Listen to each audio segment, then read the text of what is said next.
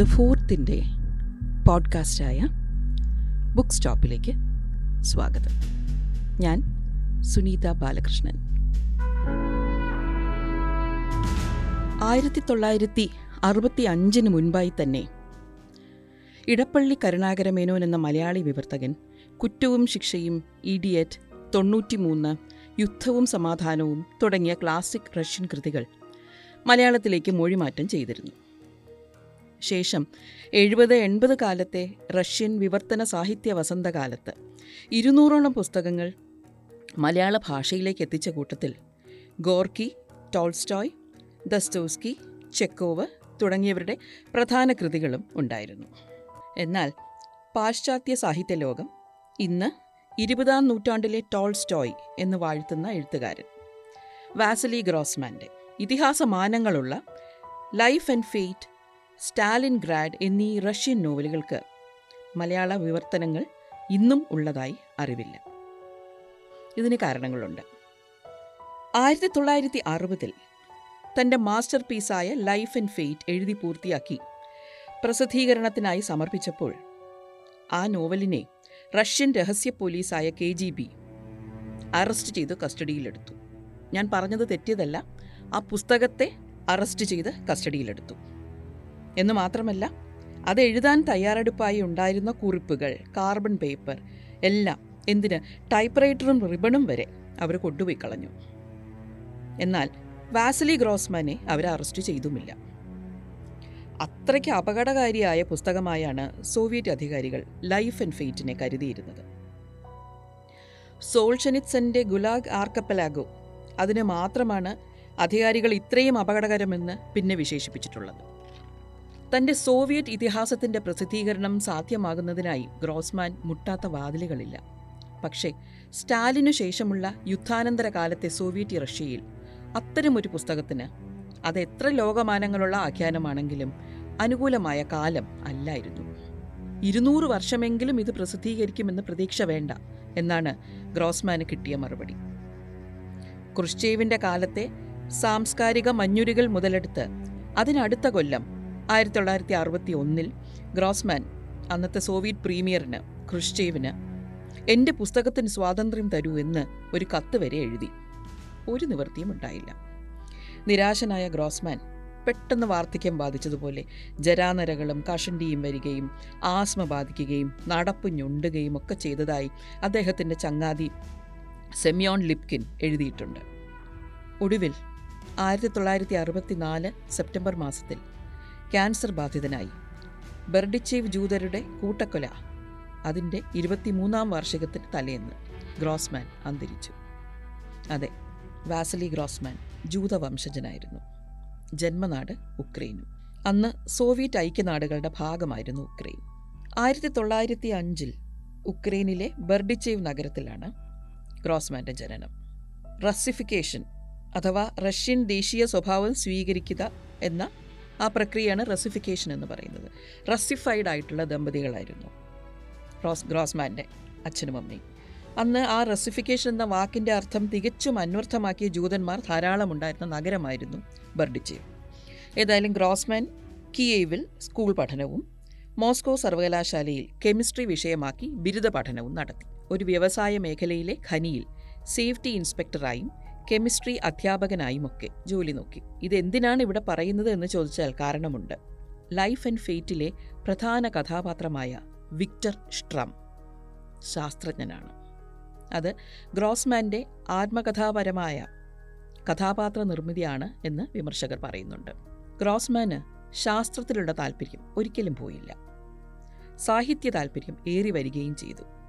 ആയിരത്തി തൊള്ളായിരത്തി മുപ്പത്തിരണ്ടിൽ അദ്ദേഹം തിരികെ മോസ്കോയിലെത്തി രണ്ട് കൊല്ലത്തിനകം ബർഡിച്ചേവ് നഗരത്തിൽ എന്നൊരു ചെറുകഥ എഴുതി. അത് മാക്സിം ഗോർക്കിയും ഇസാക് ബാബേലും ഉൾപ്പെടെയുള്ള വലിയ എഴുത്തുകാരുടെ പ്രശംസ പിടിച്ചു പറ്റി.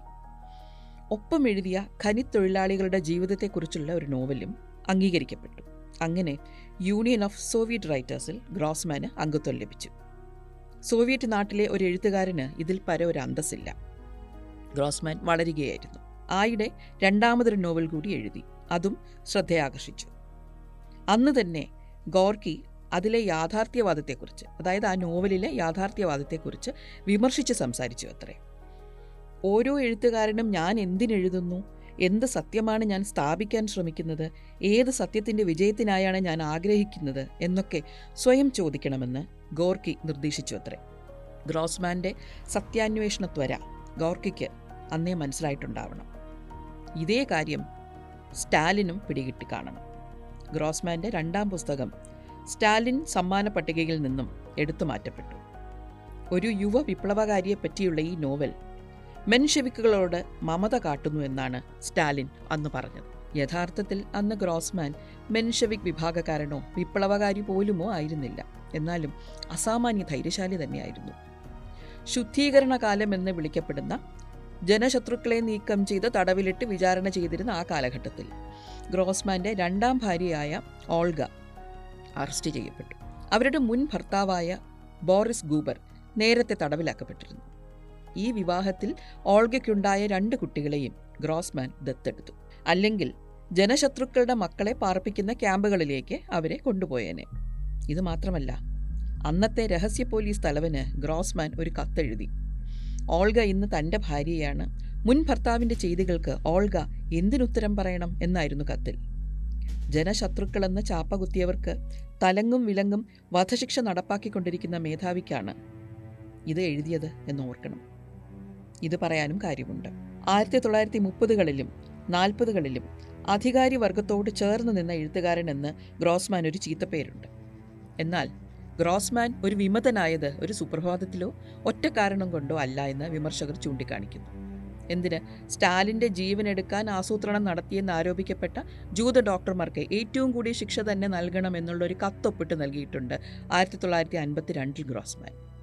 ഒരു പക്ഷേ വ്യവസ്ഥിതിക്ക് അകത്ത് നിന്നുകൊണ്ട് അതിനോട് പൊരുതാമെന്നാണോ ഗ്രോസ്മാൻ എന്ന് കരുതിയത്? പുറകോട്ട് നോക്കുമ്പോൾ ആയിരത്തി തൊള്ളായിരത്തി നാൽപ്പത്തി നാലിൽ The Black Book of Soviet Jewry എന്ന അഞ്ഞൂറ് പേജുള്ള രേഖ തയ്യാറാക്കിയ രണ്ട് ജൂതരിൽ ഒരാളും വാസിലി ഗ്രോസ്മാൻ തന്നെയാണ്. ഹോളോകോസ്റ്റ് അഥവാ ജൂതരുടെ കൂട്ടക്കൊലയിൽ നടന്ന അക്രമങ്ങളും നാസികൾക്കെതിരെയുള്ള പ്രസ്ഥാനങ്ങളിൽ പങ്കെടുത്ത ജൂതരെക്കുറിച്ചുള്ള വിവരങ്ങളുമായിരുന്നു ഈ ബ്ലാക്ക് ബുക്കിൽ. ഇത് സോവിയറ്റ് യൂണിയൻ പ്രസിദ്ധീകരിക്കാൻ അനുവാദം നൽകിയില്ല. ജൂതരുടെ ദുരിതങ്ങളുടെ രേഖ ഇവിടെ സോവിയറ്റിനെതിരെയുള്ള ഒന്നായാണ് വ്യാഖ്യാനിക്കപ്പെട്ടത് കേന്ദ്ര കമ്മിറ്റിയിൽ. ഹിറ്റ്ലറുടെ അധിനിവേശത്തിൽ എല്ലാ വിഭാഗക്കാരും ഒരേപോലെ ദുരിതം അനുഭവിച്ചതായാണ് അവർ വിലയിരുത്തിയത്. ആയിരത്തി തൊള്ളായിരത്തി നാൽപ്പത്തി മൂന്നിൽ ഗ്രോസ്മാൻ രചിച്ച ദ പീപ്പിൾ ഇമോർട്ടൽ വീണ്ടും സ്റ്റാലിൻ സമ്മാന പട്ടികയിലെത്തുകയും സ്റ്റാലിൻ തന്നെ അത് വീണ്ടും നീക്കം ചെയ്യുകയും ചെയ്തു. ആയിരത്തി തൊള്ളായിരത്തി അൻപത്തി രണ്ടിൽ ഗ്രോസ്മാൻ രചിച്ച ഫോർ എ ജസ്റ്റ് കോസിന് ആദ്യമൊക്കെ ആവേശകരമായ വരവേൽപ്പ് ലഭിച്ചെങ്കിലും പിന്നീട് അത് ആക്ഷേപത്തിലേക്ക് കൂപ്പുകുത്തി. ഗ്രോസ്മാൻ ജൂതനാണല്ലോ. കൂടാതെ ആ നോവലിന്റെ വിഷയം യുദ്ധവും. അതും തികച്ചും യാഥാർത്ഥ്യത്തോട് അടുത്ത് നിൽക്കുന്ന ആഖ്യാനം. ഗോർക്കി നേരത്തെ പറഞ്ഞത് ഓർമ്മയുണ്ടല്ലോ. ജൂത ഫാസിസ്റ്റ് വിരുദ്ധ കമ്മിറ്റികളിലെ അംഗങ്ങളുടെ അറസ്റ്റും വധശിക്ഷയും ധാരാളമായി നടക്കുന്ന കാലമാണത്. മാർച്ച് ആയിരത്തി തൊള്ളായിരത്തി അൻപത്തി മൂന്നിൽ സ്റ്റാലിൻ മരിച്ചതോടെ ആവാം ഗ്രോസ്മാൻ ഇതിൽ നിന്നും ഗുലാഗിൽ നിന്നും രക്ഷപ്പെട്ടത്. ഏതായാലും തുടർന്നുള്ള ഏതാനും വർഷങ്ങൾ ഗ്രോസ്മാന് പിന്നെ നല്ല കാലമായിരുന്നു. കീർത്തിമുദ്രകളും പൊതുസമ്മതിയും ലഭിക്കുകയും ഫോർ എ ജസ്റ്റ് കോസ് പുനഃപ്രസിദ്ധീകരിക്കപ്പെടുകയും ചെയ്തു. ഇക്കാലത്താണ് ഗ്രോസ്മാൻ തന്റെ master പീസുകളായ Life and Fate Everything Flows എന്നീ കൃതികൾ എഴുതി തുടങ്ങിയത്. ആയിരത്തി തൊള്ളായിരത്തി അറുപത് ഒക്ടോബറിൽ. തന്റെ അടുത്ത സുഹൃത്തുക്കളുടെ ഉപദേശം ചെവിക്കൊള്ളാതെ ലൈഫ് ആൻഡ് ഫെയ്റ്റിന്റെ എഴുത്തുപ്രതി പ്രസിദ്ധീകരണത്തിനായി സമർപ്പിച്ചു ഗ്രോസ്മാൻ. ഈ എഴുത്തുപ്രതിയാണ് താമസിയാതെ കെ ജി ബി അറസ്റ്റ് ചെയ്തത്. നേരത്തെ പറഞ്ഞ പോലെ ഗ്രോസ്മാന്റെ ജീവിതത്തിന്റെ ഗ്രാഫ് പിന്നെ താഴോട്ട് തന്നെയായി. എന്നാൽ കെ ജി ബി പോലും അറിയാതിരുന്ന മറ്റൊരു രഹസ്യമാണ് ഇന്ന് വാസലി ഗ്രോസ്മാന്റെ കൃതികൾ നമ്മുടെ മുന്നിൽ മുന്നിലെത്തിച്ചത്. ലൈഫ് ആൻഡ് ഫെയ്റ്റിന്റെ രണ്ട് കോപ്പികൾ അദ്ദേഹം സുഹൃത്തുക്കളെ ഏൽപ്പിച്ചിരുന്നു. അത് ആദ്യമായി പ്രസിദ്ധീകരിച്ചത് ആയിരത്തി തൊള്ളായിരത്തി എൺപതിൽ സ്വിറ്റ്സർലൻഡിലാണ്.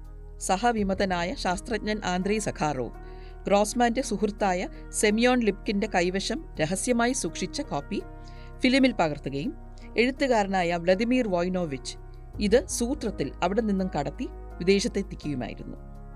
വിമത എഴുത്തുകാരും ഗവേഷകരും പ്രൊഫസർമാരുമായ എഫീം എഡ്ഖിൻഡും ഷിമോൺ മാർക്കിഷും കൂടി ഈ ടെക്സ്റ്റ് മുഴുവൻ ഫിലിമിൽ നിന്ന് ടൈപ്പ് ചെയ്തെടുത്തു. അതിൽ കുറേ തെറ്റുകളും അബദ്ധവായനകളും കടന്നുകൂടിയെന്നത് ശരിയാണ്. ലൈഫ് ആൻഡ് ഫെയ്റ്റ് സോവിയറ്റ് യൂണിയനിൽ പ്രസിദ്ധീകരിക്കാൻ ഗോർബച്ചേവിന്റെ ഗ്ലാസ് നോസ്റ്റ് വരെ ആയിരത്തി തൊള്ളായിരത്തി എൺപത്തി എട്ട് വരെ കാത്തിരിക്കേണ്ടി വന്നു. മൂലകൃതിയുടെ രേഖകൾ അപ്പോഴേക്കും പുറത്തു വരികയും പുതിയ തിരുത്തലുകൾ വരുത്തിയ എഡിഷൻ ആയിരത്തി തൊള്ളായിരത്തി എൺപത്തി ഒൻപതിൽ ഇറങ്ങുകയും ചെയ്തു. ആയിരത്തി തൊള്ളായിരത്തി എൺപത്തി അഞ്ചിൽ പക്ഷേ ഇത് ഇംഗ്ലീഷ് വിവർത്തനം ചെയ്യപ്പെട്ട് കഴിഞ്ഞിരുന്നു. റോബർട്ട് ചാൻഡ്ലർ ചെയ്ത പരിഭാഷ അദ്ദേഹം രണ്ടായിരത്തി ആറിൽ നവീകരിച്ചപ്പോഴാണ് പക്ഷേ രണ്ടാം ലോക മഹായുദ്ധത്തിന്റെ വാർ ആൻഡ് പീസ് എന്ന് ലൈഫ് ആൻഡ് ഫെയ്റ്റ് അറിയപ്പെടാൻ തുടങ്ങിയത്. വാർ ആൻഡ് പീസ് തന്നെയാണ് ഗ്രോസ്മാൻ തന്റെ മാസ്റ്റർ പീസിനായി മാതൃകയാക്കിയിട്ടുള്ളത്. യുദ്ധകാലത്ത് മുന്നണിയിൽ റെഡ് സ്റ്റാറിന്റെ റിപ്പോർട്ടറായി നടന്നപ്പോൾ അന്ന് വായിക്കാൻ കഴിഞ്ഞ ഏക പുസ്തകം വാറൻ പീസ് ആയിരുന്നുവെന്ന് ഗ്രോസ്മാൻ പറഞ്ഞിട്ടുണ്ട്. ടോൾസ്റ്റോയ് എഴുതിയത് റഷ്യയിൽ ഫ്രാൻസ് ആയിരത്തി എണ്ണൂറ്റി പന്ത്രണ്ടിൽ നടത്തിയ അധിനിവേശ കാലത്തെ ജനങ്ങളെപ്പറ്റിയാണെങ്കിൽ ഗ്രോസ്മാൻ എഴുതുന്നത് ആയിരത്തി തൊള്ളായിരത്തി നാൽപ്പതുകളിൽ ഹിറ്റ്ലർ റഷ്യയിലേക്ക് നടത്തിയ തേരോട്ടത്തെയും അത് റെഡ് ആർമി ചെറുത്തു നിന്നതുമായ കാലത്തെ ഒരു വലിയ കുടുംബത്തിന്റെ കഥയാണ്. ടോൾസ്റ്റോയ് ചരിത്ര സംഭവങ്ങളെ അകലത്ത് നിന്ന് വീക്ഷിച്ചെഴുതിയെങ്കിൽ ഗ്രോസ്മാൻ ആയിരം ദിവസത്തോളം യുദ്ധമുഖത്ത് റിപ്പോർട്ടറായി ചെലവഴിച്ചതിന്റെ അനുഭവങ്ങൾ മായുന്നതിന് മുന്നെയാണ് നോവൽ എഴുതിയിരിക്കുന്നത്. ഓപ്പറേഷൻ ബർബോസയിലെ സോവിയറ്റ് പരാജയം സ്റ്റാലിൻഗ്രാഡിന്റെ ഉപരോധം കുർസ്കിലെ ടാങ്ക് യുദ്ധം ബെർലിൻ കീഴടങ്ങിക്കഴിഞ്ഞ ഗ്രോസ്മാൻ ഹിറ്റ്ലറിന്റെ ഓഫീസിൽ നടത്തിയ സന്ദർശനം പിന്നെ യുദ്ധകാലമുടനീളം ജനറൽമാർ മുതൽ പട്ടാളക്കാർ വരെയും വീട്ടമ്മമാരെയും ഒക്കെ അടുത്തു ചെന്ന് നടത്തിയ അഭിമുഖങ്ങൾ. അത് നിറച്ച നോട്ട്ബുക്കുകൾ. ഇതെല്ലാം ലൈഫ് ആൻഡ് ഫെയ്റ്റിന്റെ പിന്നണിയിലുണ്ടായിരുന്ന ഘടകങ്ങളാണ്. രണ്ടായിരത്തി ഏഴിൽ ലണ്ടൻ റിവ്യൂ ഓഫ് ബുക്സിൽ ഒരു നിരൂപണത്തിൽ ചൂണ്ടിക്കാണിച്ച മറ്റൊരു പ്രചോദനമുണ്ട് ലൈഫ് ആൻഡ് ഫെയ്റ്റിന്. ഗ്രോസ്മാന് സോവിയറ്റ് യൂണിയനെക്കുറിച്ച് വർദ്ധിച്ചു വന്ന മോഹഭംഗം. അങ്ങനെ ഹോളോകോസ്റ്റും സ്റ്റാലിൻഗ്രാഡ് യുദ്ധവും അത് വ്യക്തിപരമായി ബാധിച്ച ഷപ്പോഷ്നിക്കോവ് കുടുംബവും എണ്ണൂറ്റി അൻപതിലധികം പേജുകളിലായി സ്റ്റാലിന്റെ സോവിയറ്റ് യൂണിയന്റെ ഒരു നേർചിത്രമായി. യുദ്ധമുഖത്തു നിന്നും ഗ്രോസ്മാൻ അയച്ച റിപ്പോർട്ടുകൾ അദ്ദേഹത്തെ മുന്നേ തന്നെ പ്രശസ്തനാക്കിയിരുന്നു. റഷ്യൻ പട്ടാളത്തോടൊപ്പം ഗ്രോസ്മാൻ യാത്ര ചെയ്യുകയായിരുന്നല്ലോ. ഉക്രൈനിലെ ബർഡിച്ചേവ് എന്ന തന്റെ ജന്മദേശത്തെത്തിയപ്പോഴാണ് നാസികൾ എന്താണ് അവിടെ ചെയ്തത് എന്ന് ഗ്രോസ്മാന് ഒരു ജൂതൻ എന്ന നിലയിൽ മനസ്സിലായത്. അദ്ദേഹം ഹോളോകോസ്റ്റിനെ കുറിച്ച് എഴുതിയ റിപ്പോർട്ടുകൾക്ക് മറ്റാരുടെയും എഴുത്തിനില്ലാത്തൊരു നവത്വമുണ്ട്. അദ്ദേഹം അവ പിന്നീടല്ല എഴുതിയത്. അത് കാണക്കാണെ തന്നെയാണ്. ഗ്രോസ്മാന്റെ അമ്മയും ഈ കുരുതിയിലെ ഒരു ഇരയായിരുന്നു. അദ്ദേഹത്തിന്റെ ഒരു റിപ്പോർട്ടിൽ നിന്ന് നാലുവരി ഉക്രൈനിൽ ഇന്ന് ജൂതരില്ല. പോൾട്ടാവയിൽ ഖാർക്കോവിൽ ക്രമൻചക്കിൽ ബോറിസ്പോളിൽ യാഗോട്ടിനിൽ ഒരു നഗരത്തിലും ഒരു പട്ടണത്തിലും ഒരു ഗ്രാമത്തിലും നിങ്ങൾ നിറ കണ്ണുകളുള്ള പെൺകുട്ടികളെ കാണില്ല. വേദന നിറഞ്ഞ ശബ്ദമുള്ള വയോധികരെ കാണില്ല. വിശന്ന മുഖമുള്ള കുഞ്ഞിനെ കാണില്ല. എല്ലാം ഒരു നിശബ്ദതയാണ്. എല്ലായിടവും നിശ്ചലമാണ്. ഒരു ജനത മുഴുവൻ ക്രൂരമായി കൊല ചെയ്യപ്പെട്ടിരിക്കുന്നു. റെഡ് സ്റ്റാർ പത്രം ഈ റിപ്പോർട്ട് പ്രസിദ്ധീകരിക്കാൻ വിസമ്മതിച്ചു. അന്ന് എഴുതിക്കൂട്ടിയതൊക്കെ പിന്നീട് നാസി അതിക്രമങ്ങളെക്കുറിച്ച് എഴുതിയ ബ്ലാക്ക് ബുക്കിലേക്കുള്ള രേഖകളായി തീരുകയായിരുന്നു. ട്രെബ്ലിംഗ എന്ന മരണ ക്യാമ്പിനെക്കുറിച്ച് അവിടെ ചെന്ന് നേരിട്ടെഴുതിയ ആദ്യ വ്യക്തിയാണ് ഗ്രോസ്മാൻ. യുദ്ധത്തെക്കുറിച്ച് ഒരു സമൂഹത്തിന്റെ എല്ലാ തലങ്ങളിലുമുള്ളവരുടെ ചിന്തകൾ ഇങ്ങനെ സമാഹരിച്ച് വിശ്വസാഹിത്യമാക്കാൻ കഴിഞ്ഞതാണ് ഗ്രോസ്മാന്റെ വിജയം. മനുഷ്യന്റെ സ്വഭാവത്തെക്കുറിച്ചുള്ള ഒരു ചെക്കോവിയൻ ഇതിഹാസമായിരുന്നു ഇത്. ഇവിടെ പരാമർശിക്കാതെ വയ്യാത്ത മറ്റൊരു ഗ്രോസ്മാൻ പുസ്തകമാണ് പിൽക്കാലത്ത് ഇംഗ്ലീഷിൽ സ്റ്റാലിൻ ഗ്രാഡ് എന്ന് പ്രസിദ്ധീകരിക്കപ്പെട്ട novel. For a Just Cause എന്ന നോവൽ ഓർമ്മയില്ലേ? അത് തന്നെയാണ് സ്റ്റാലിൻ ഗ്രാഡ് ഗ്രോസ്മാന് അന്ന് ചേർക്കാൻ പറ്റാതെ പോയ ശീർഷകം ഇംഗ്ലീഷ് വിവർത്തനത്തിൽ ചേർക്കപ്പെടുകയായിരുന്നു. സ്റ്റാലിൻ ഗ്രാഡിനെ ലൈഫ് ആൻഡ് ഫെയ്റ്റിന്റെ ആദ്യ ഭാഗമെന്ന് തന്നെയാണ് വിളിക്കേണ്ടത്. അതേ കഥാപാത്രങ്ങൾ. ലൈഫ് ആൻഡ് ഫെയ്റ്റിന് പതിനഞ്ച് കൊല്ലം മുമ്പ് എഴുതിയത് എന്ന് മാത്രം. മരണത്തിന് കീഴടങ്ങിയ അനേകം അജ്ഞാതരുടെ ശബ്ദമാകാനാണ് ഗ്രോസ്മാൻ എഴുതിയത്. സത്യം മറവിലാകരുത് എന്ന് നിർബന്ധമുള്ള സാഹിത്യകാരൻ പറഞ്ഞ ഒരു കാര്യം കൂടെ പറയട്ടെ. ഭീകര സത്യങ്ങൾ വിളിച്ചു പറയേണ്ടത് എഴുത്തുകാരന്റെ ചുമതലയാണ്. ഈ സത്യം മനസ്സിലാക്കേണ്ടത് വായനക്കാരന്റെ പൗരധർമ്മവും.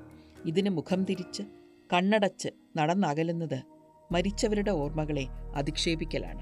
കാലിക പ്രസക്തിയുള്ള ഒരു ഗ്രോസ്മാൻ നോവലിനെ പറ്റി പറഞ്ഞു മാത്രമേ ഈ വിഷയം അവസാനിപ്പിക്കാനാകൂ.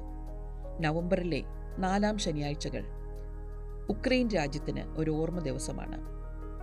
ഭരണകൂട പ്രേരിതമായ പട്ടിണി മരണങ്ങൾ നടുക്കിയ ഹോളോഡമോർ എന്നവർ വിളിക്കുന്ന വംശഹത്യയെ അനുസ്മരിക്കുന്ന ദിവസം.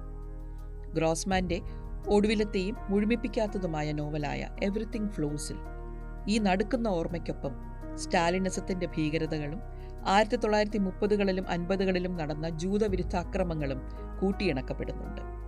ലോകം ആശങ്കയോടെ ഉറ്റുനോക്കുന്നൊരു യുദ്ധം ആ പ്രദേശത്ത് നടക്കുമ്പോൾ വാസിലി ഗ്രോസ്മാന്റെ എവറിത്തിങ് ഫ്ലോസിന്റെ വായന ഇന്ന് വളരെ പ്രസക്തമാണ്.